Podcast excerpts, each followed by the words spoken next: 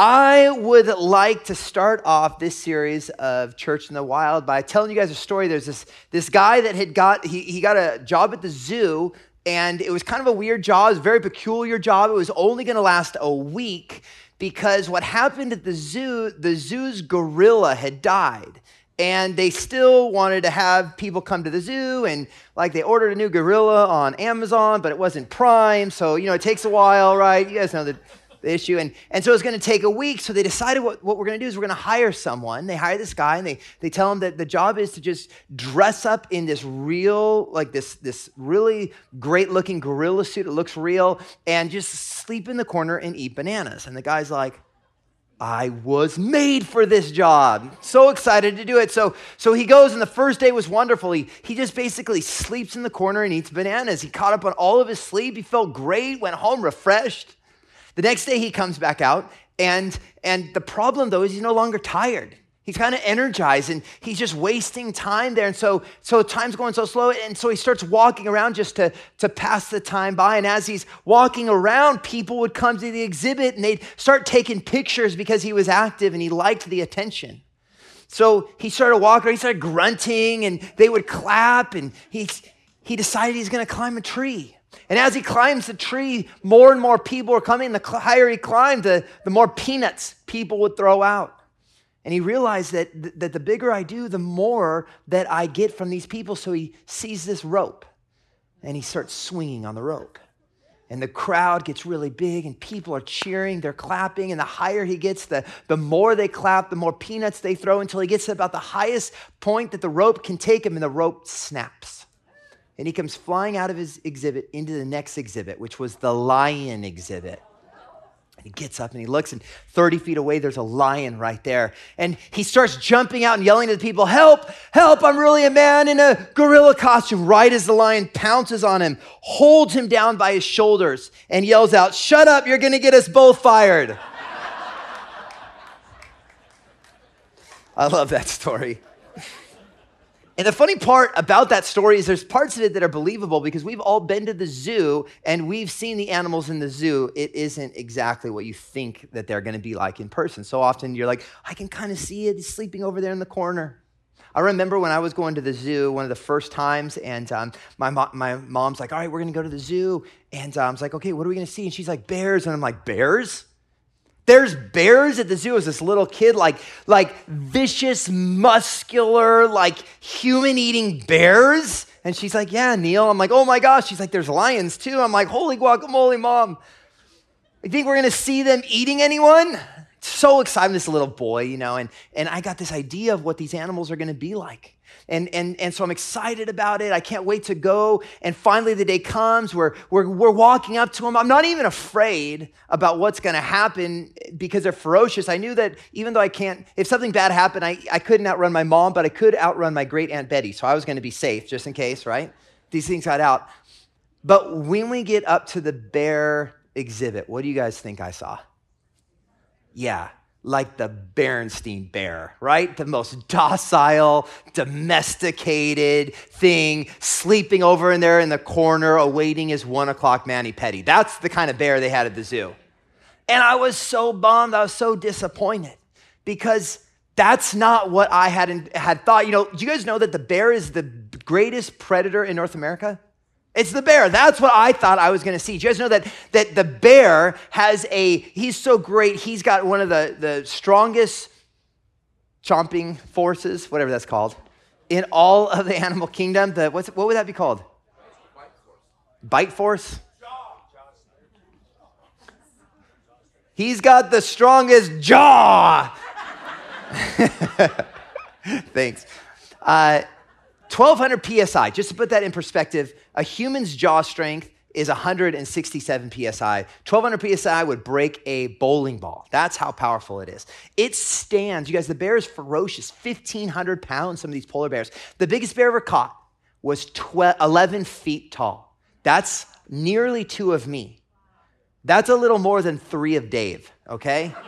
it's, it's big and ferocious and scary. A bear runs 40 miles an hour. You don't get to outrun a bear, it's not an option for us. They say, they say what to happen, what you do when you run into a bear. How do you survive a bear attack? They say if it's a black bear, we have three basic three bears in North America. Black bear, for the most part, don't bother it. It won't bother you, right? Don't poke the bear. It will poke you back. Just leave it alone.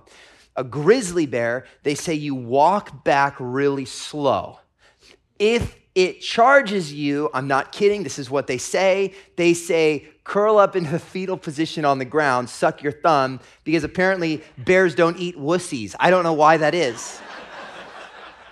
I don't know who wrote that. It sounds like the bears, right? It says if you run into a polar bear, it says, uh, pray to God and tell him you're going to see him momentarily because you're going to die. That's how ferocious bears are in the wild. They're the predominant force in the wild. But when bear, when you take a bear and you put it in captivity, it becomes tame, docile, and kind of disappointing. When you take a bear out of the wild, you take the wild out of the bear. When placed in the, bear, uh, in the zoo, it, it loses it perf- its purpose. It, it doesn't necessarily matter what it was made for, it matters how it's living, and the bear was not meant to be domesticated. And likewise, the church is the same way. You know, the church has this wild, raw power about it. But when we take the church out of the wild, we take that wild, raw power out of the church. The church was never meant to be domesticated, was it? It's not meant to be tamed, it's not meant to be docile. It's meant to live in the wild. Think about the wild, raw power of the early church. Let's just take the early church for, for example. It started with a group of people in a room praying, and then it exploded. And the most powerful nation in the entire world at that time, the Romans tried to kill it, but they couldn't, could they? And then the greatest religious threat, the Jews tried to kill it, but they couldn't.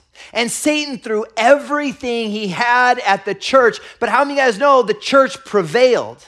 It didn't just prevail, it flourished. It, it grew like wildfire. It spread everywhere until the very nation that was trying to kill it had to turn itself over to it. Rome fell to Christianity. You guys know that because that is the power that God has placed inside the church. Because the church, when it's living in its purpose, is unstoppable. Amen? Amen? The church was made for greatness, but in many ways, over the years, the church has become domesticated. It's lost part of its purpose and therefore part of its power. When you take, when we took the church out of the wild, we took the wild out of the church. Think about it today. Many churches care more about their donuts and their coffee and the user experience than they do about the, the, the, community around them, about those that, are, that, are, that need the Lord, that are searching for the Lord. Lots of Christians, they treat church this way. They go to church on Sunday so that they could check their churchy box. And then they go out into the real world and their real jobs Monday through Saturday. You know what the church was made for? Let me explain to you what the church does. The church is so that you can come here on Sunday or whatever days that you come here and you could get filled with the power of God and you can get filled with the presence of God and you can get filled with teaching and discipleship so that when you go out into the world, you can make a difference out there. That's what we do. That's why we're here. We're here to fill up so we can go pour out. Yeah. You know, this whole series that we're talking about. Well, let me say this many people do this. And you may find yourself in this thing where you, where you kind of, a lot of the church across America, they, we look out, the people look out, and they take this spiritual evaluation of how the world is. And many people have decided that it's so caustic out there that it's easier for us to just hide our light under a bushel. That is not what God had in plan for the church, not for us to be tamed, but for us to be unleashed. You know that. Not for us to be domesticated, but for us to go out into the wild. That's exactly what we're doing for this series. The series is it's exactly that. It is sending us or releasing us into the wild. Now let me say this, when I talk about the church, what am I talking about? This is important we decide this from the very beginning. When I talk about the church, what I'm not talking about is the four walls of this building. Is that what Jesus talked about when he established the church? No, he called it, if you remember, two weeks ago, Mike talked about it. He called it the ecclesia, and the ecclesia means the sent out ones or sent out assembly. So, really, what the church is, it's you and me. The church is people, correct? So every time we talk about church in the wild, we're talking about you in the wild, me in the wild. Every time what we're going to look at that Jesus says about the church, it's what he says about you, about Christianity and Christians that want to further the kingdom of God. So let's let's go ahead and look. If we want to know how what God's plan is for us, we have to look at what his plan is for the church. Ephesians 1, we're going to read a couple scriptures uh, 20 Ephesians 1 22 and 23. We're going to read something that God says about the church. He says this, and he, meaning God, put all things in subjection under his, Jesus's feet, and made Jesus head over all things to the church, which is his body, the fullness of him who fills all in all. The first thing we need to understand is the church is Jesus's. God has placed him as head over the church. In fact, all throughout the Bible, you read that, that the church is the body of Christ and his bride. Is that true? Yeah, all throughout, right? That the church is hit his. And again in Ephesians 5, verses 23 and 24, he goes further. I'm sorry. For the husband is head of the wife, as Christ is also head of the church. Say, head of the church. We find out that Jesus is head of the church. He himself being the savior of the body. Say, savior of the body. But as the church is subject to Christ, say, subject to Christ. So also the wives ought to be to their husbands and everything. We find out that he's the head of the church, the savior of body, and that the church is subject to him. So there's no way of understanding our role in God's kingdom outside of understanding what, what Jesus says, outside of understanding his purpose, not our purpose. If it was our purpose, we'd all just hang out in here, wouldn't we?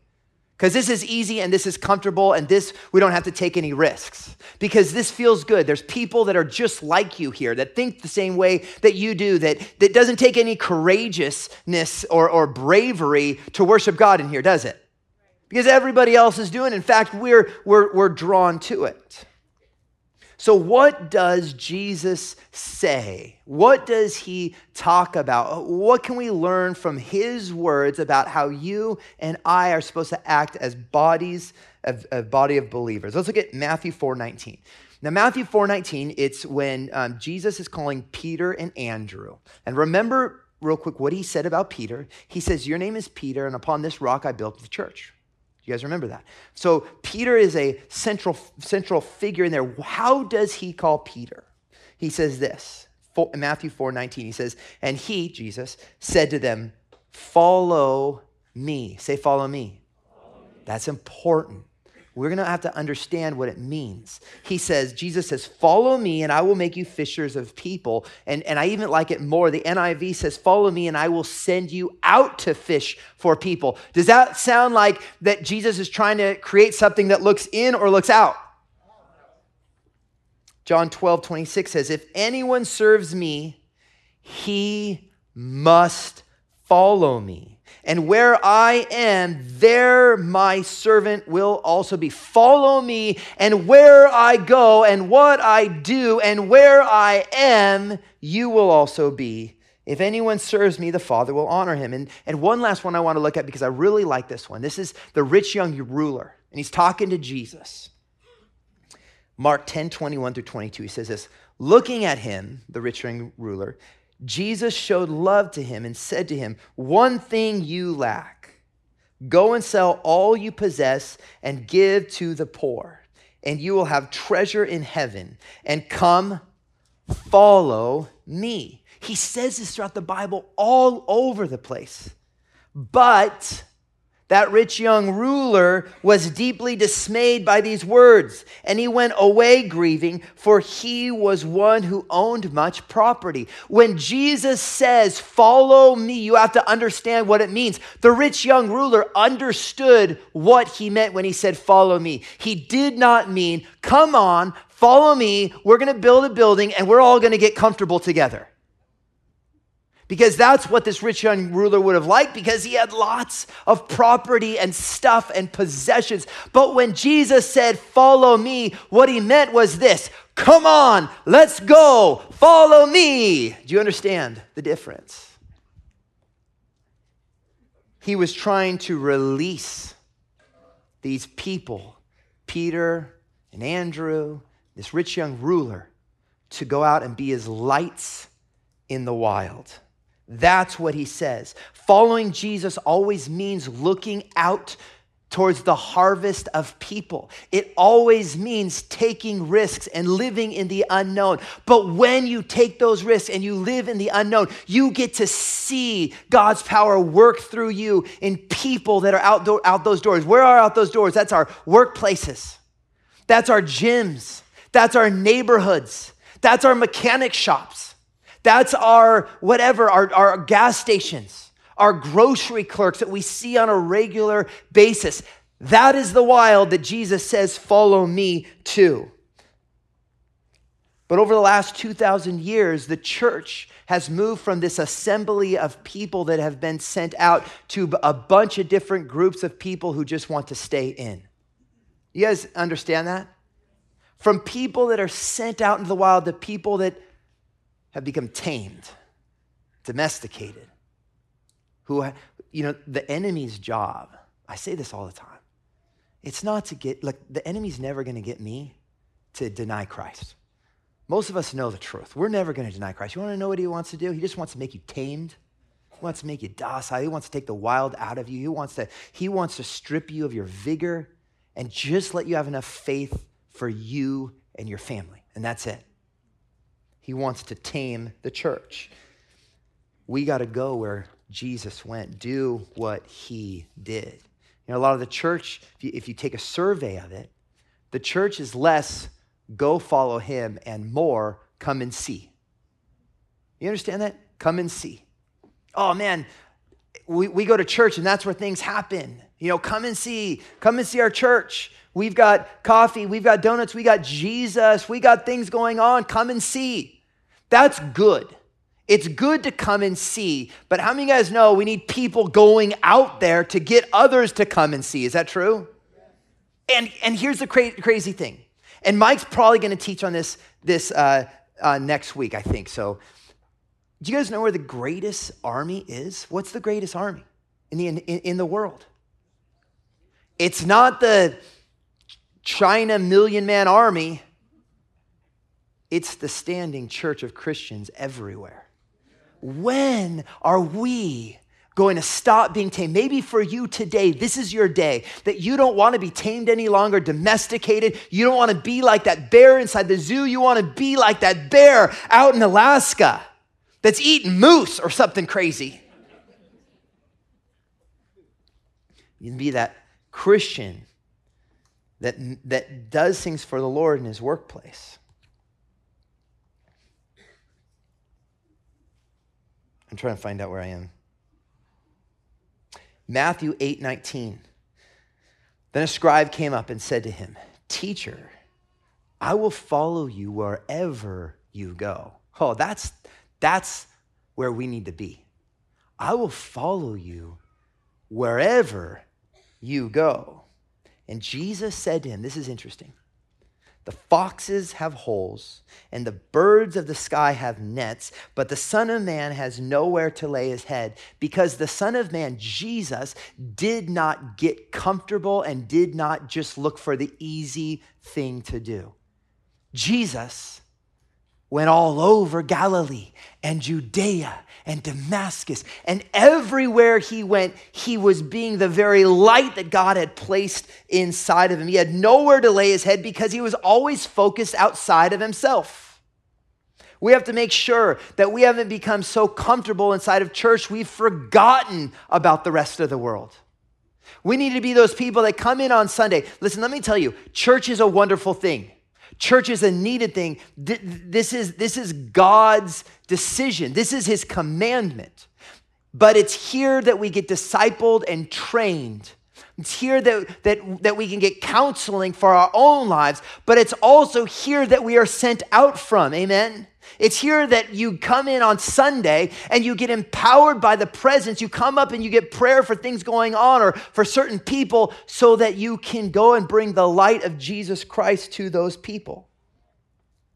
We're going to look the other side of church is this is all wonderful and good raising the kids bring them in this is all good but it's not the fullness of what the church is for. Matthew 28 is the last book of the gospel of matthew. It's the last thing that jesus says before he ascends up into heaven. This is his his final thing. He says this before he ascends up.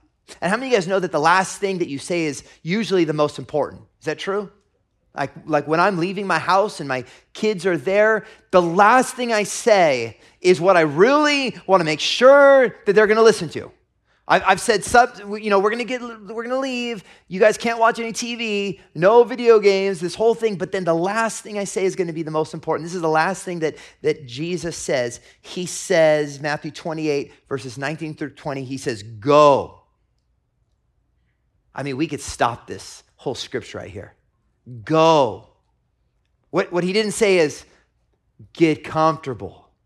What he didn't say is have ease. He said, Go, therefore, and make disciples of all the nation baptizing them in the name of the Father and the Son and the Holy Spirit, teaching them to follow all that I command you. And behold, I am always with you, even to the end of the age. What he was saying is go into the wild, tell them, be my light to them. That is what he calls not to be domesticated, not to be docile, not to get comfortable. The church inside the four walls of this building, it's like decaf coffee. It's warm, it's nice, it's comfortable, but there's no future in it. you guys know the future is out there, isn't it? We've got to get out there and find every, it's human nature to want to live in comfort. It's human nature to want to do what's easy. It's human nature to, to want to be where other people just like you are. It's human nature to want to be where you don't have to take much risks, where you like it.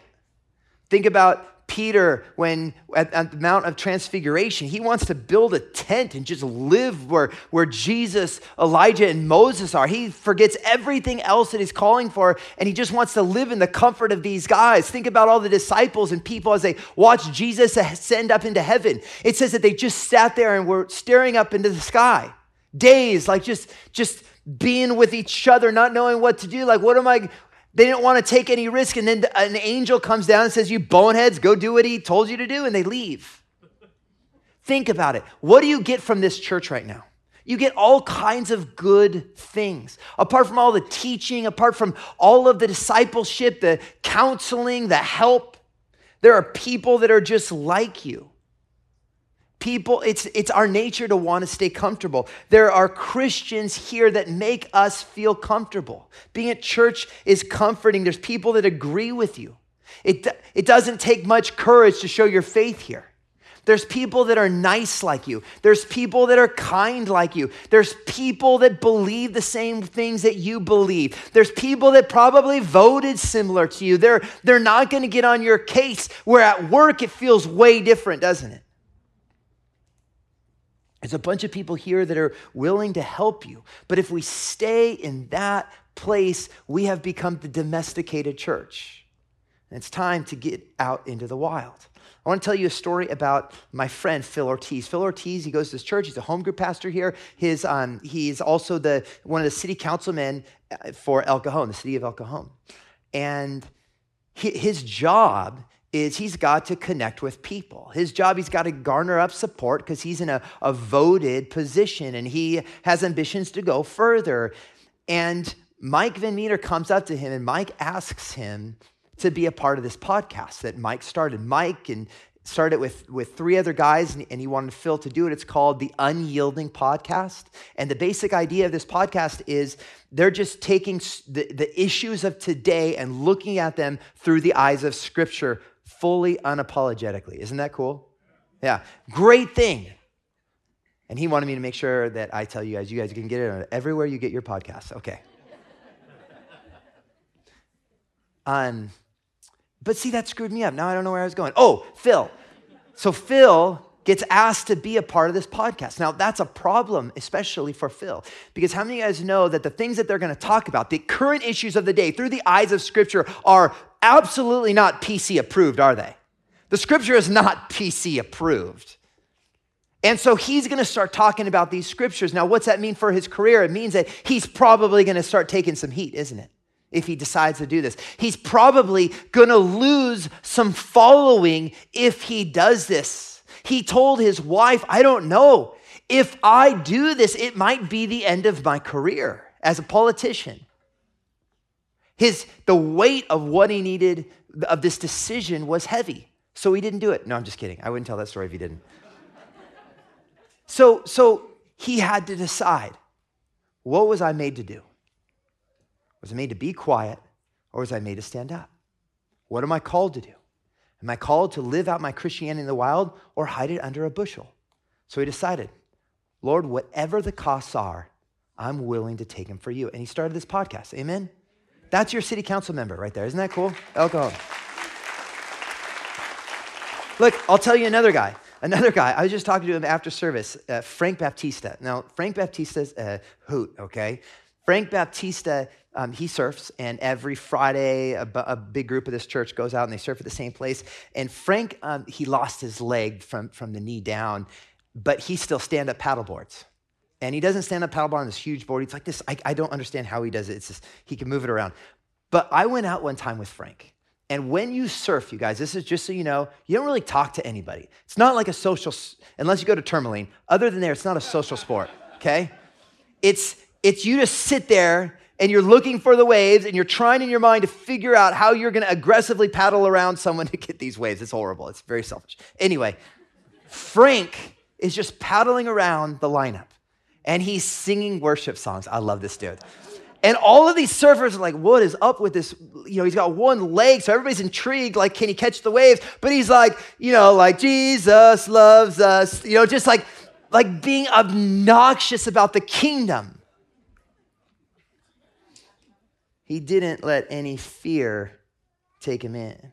Like being Christians at our jobs, at our, in our neighborhoods, in our workplace can be very intimidating, can't it? But that's what we were called for. That's what we were made for. You fill up here so that you could go pour out out there. If all we're doing is filling out and pouring out on each other, then we've become domesticated. But the second that we decide dude, my kid's soccer team, Lord, unleash me there. Oh man, my neighborhood. Every time I go into a neighborhood, I pray, Lord, unleash me in this neighborhood because they can't get away from me. They don't have a choice. I'm not going anywhere. You know what I mean? Where is God calling you to be unleashed? Because I don't know where it is, but I know He's not calling you to be tamed. Jesus loves his church. He calls it his bride. He puts a tremendous amount of effort into it. He has equipped it with everything that it needs, and it is you. And he even brought it about. When he started his church, he brought it about, the Bible says, at the fullness of time. Listen to Galatians 4 4. We're going to learn something about, about, about the church. Galatians 4 4 says this But when the fullness of time came, that means when it was at the perfect opportunity, the, the point in time that was ripe for Jesus to come, God sent his son, born of a woman, born under the law. Why did Jesus come? Well, mainly he came for two reasons. One, to set up his kingdom. He says, Repent for the kingdom of God is at hand so many times in the Bible, and we are part of that kingdom of God. We are the church that pushes the kingdom of God, around, and he came to die for our sins. So, why was it the perfect time? Why was it the fullness of times? Because when we look at why it was the fullness of time, we're going to get a leading of what he has called us to do as a church. This was a time when Roman he he came Jesus was born when when the Romans had basically defeated most of the world. We know the saying uh, the sun never sets on Rome. Is that right? Sun never sets on Rome. Yeah, this is the British Empire. They didn't go all the way around the world in Rome. What am I talking about? Okay. Luckily, I didn't say that in any other services. So you got Rome. They, they did it over the entire, uh, the, the entire known world. And what happened at this time is what Rome gave to the world. You guys have heard of Pax Romanum, which means Roman peace. Rome, the Romans were able to establish like rule and order and this, this stability over the world to make travel possible. They built roads, and, and these roads touched all the cities together. and Not only did they build the roads, but they policed the roads from robbers and thieves and people that wanted to do bad things. And all of a sudden, travel became possible and safe and common. The currency was all the same currency. When you traveled around back then, you'd have to take a lot of things with you because you had to trade along the way. But the Romans set up a form of currency. So for the first time, you could travel light because you could purchase what you needed in different in different areas. And and even though the Romans were politically and militarily superior, the Greeks had changed the culture so, so much that there was one spoken language that everybody used called Koine Greek, Common Greek. And so you could travel at this point in time for the first time ever. Travel was possible, easy, and common. And that's when God said, This is the fullness of time. Because he wanted his church to go out. You guys understand that? He wanted his church to do more than just sit in together. Think about this though. Jesus was, God was planning this church for so long because not only did the Romans make everything so easy to do and easy to go out, 720 721 BC, 750 years earlier, the northern kingdom, if you guys remember, the kingdom split to northern and southern kingdom. The northern kingdom was conquered by Assyria. And this is what Assyria did. Assyria would take all the people that they conquered, they'd spread them throughout the empire so that it would just be a melting pot of different cultures, different races, different um, ideas of how things should be so they wouldn't unify together and revolt against Assyria. So that's what they did. This was known as the great diaspora of the, of the Jews. They just set all over the place. Well, God used that to set up his church because at the fullness of times when Jesus came on the scene, nearly in every country, in every area, there were these pockets of Jewish communities that were trying as hard as they could to obey and live by the law and were just listening for anything coming out of Jerusalem. So when he starts the church, and Jesus says, Go out and make disciples of the nation. Everywhere they go, there are these Jewish communities that are dying to hear what's going on in Jerusalem, coming out of Jerusalem, and they get to go out and say, Hey, guess what? The Messiah came and he is here to forgive you for your sins. Because he prepared it, yeah. He prepared it from, listen, I will tell you this never, not one time, let's get the band out here, never, not one time did Jesus' plan for the church be uh, for it to be tamed or domesticated. It has always been to send us out into the wild. And that's what we want to do. I'm going to ask you guys to do something. I want you guys, if you guys have been uh, uh, reading along with your notes, or you could pull out your phone and, and open up the church app, the very bottom, after all of my notes, we're going to do something right now. There's an area where we're going to start this journey of getting into the wild. The first part of the journey to get out into the wild is to pray for God to help you get out in the wild. In this part, what we're going to do, I'm going to pray over us, so don't write anything down. If you don't have your church app on your bulletin, there's a, a space on the Church in the Wild card for you to write, I don't know, one to five names of people who you're going to be committed to pray for for these next three weeks people that you have some connection with. It could be a neighbor or, or coworker or whoever. Someone that needs the power of God inside of their life. Someone who needs to come to the saving grace. First service, I got to pray for someone to come to the Lord. Someone who needs the freedom of God's power in their life. And you're, we're going to ask you, not all of you have to do this, but uh, we, we hope you do, that you would pray for those two, three, four, five people during these next three weeks. And you're going to be praying a couple things. Number one, that God would start knocking on the door of their heart and calling them to himself, that he would go visit them, that he would move over them, that he would get them ready.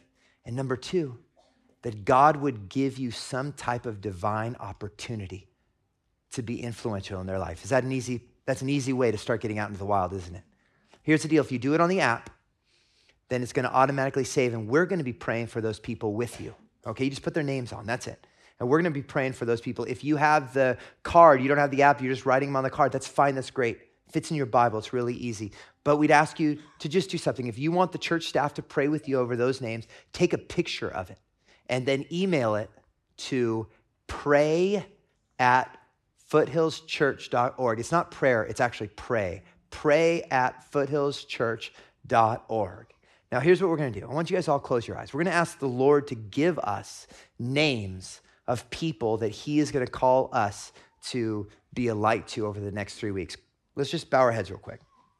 Father, Lord, I pray that you would come into this room right now. Lord, that you would speak to us.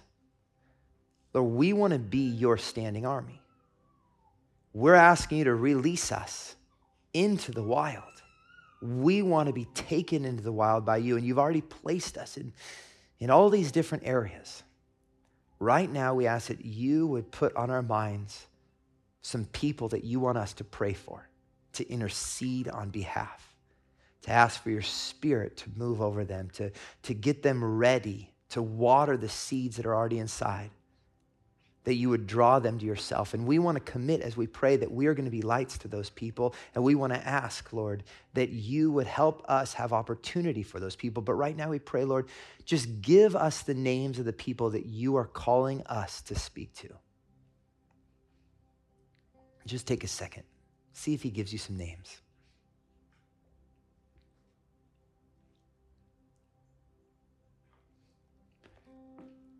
And as he does, just right now, I want you to write those names down or add them into your phone and just commit.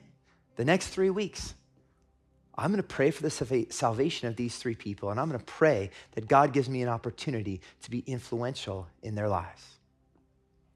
All right. Well, if you're done doing that, I want to invite you to go ahead and stand up.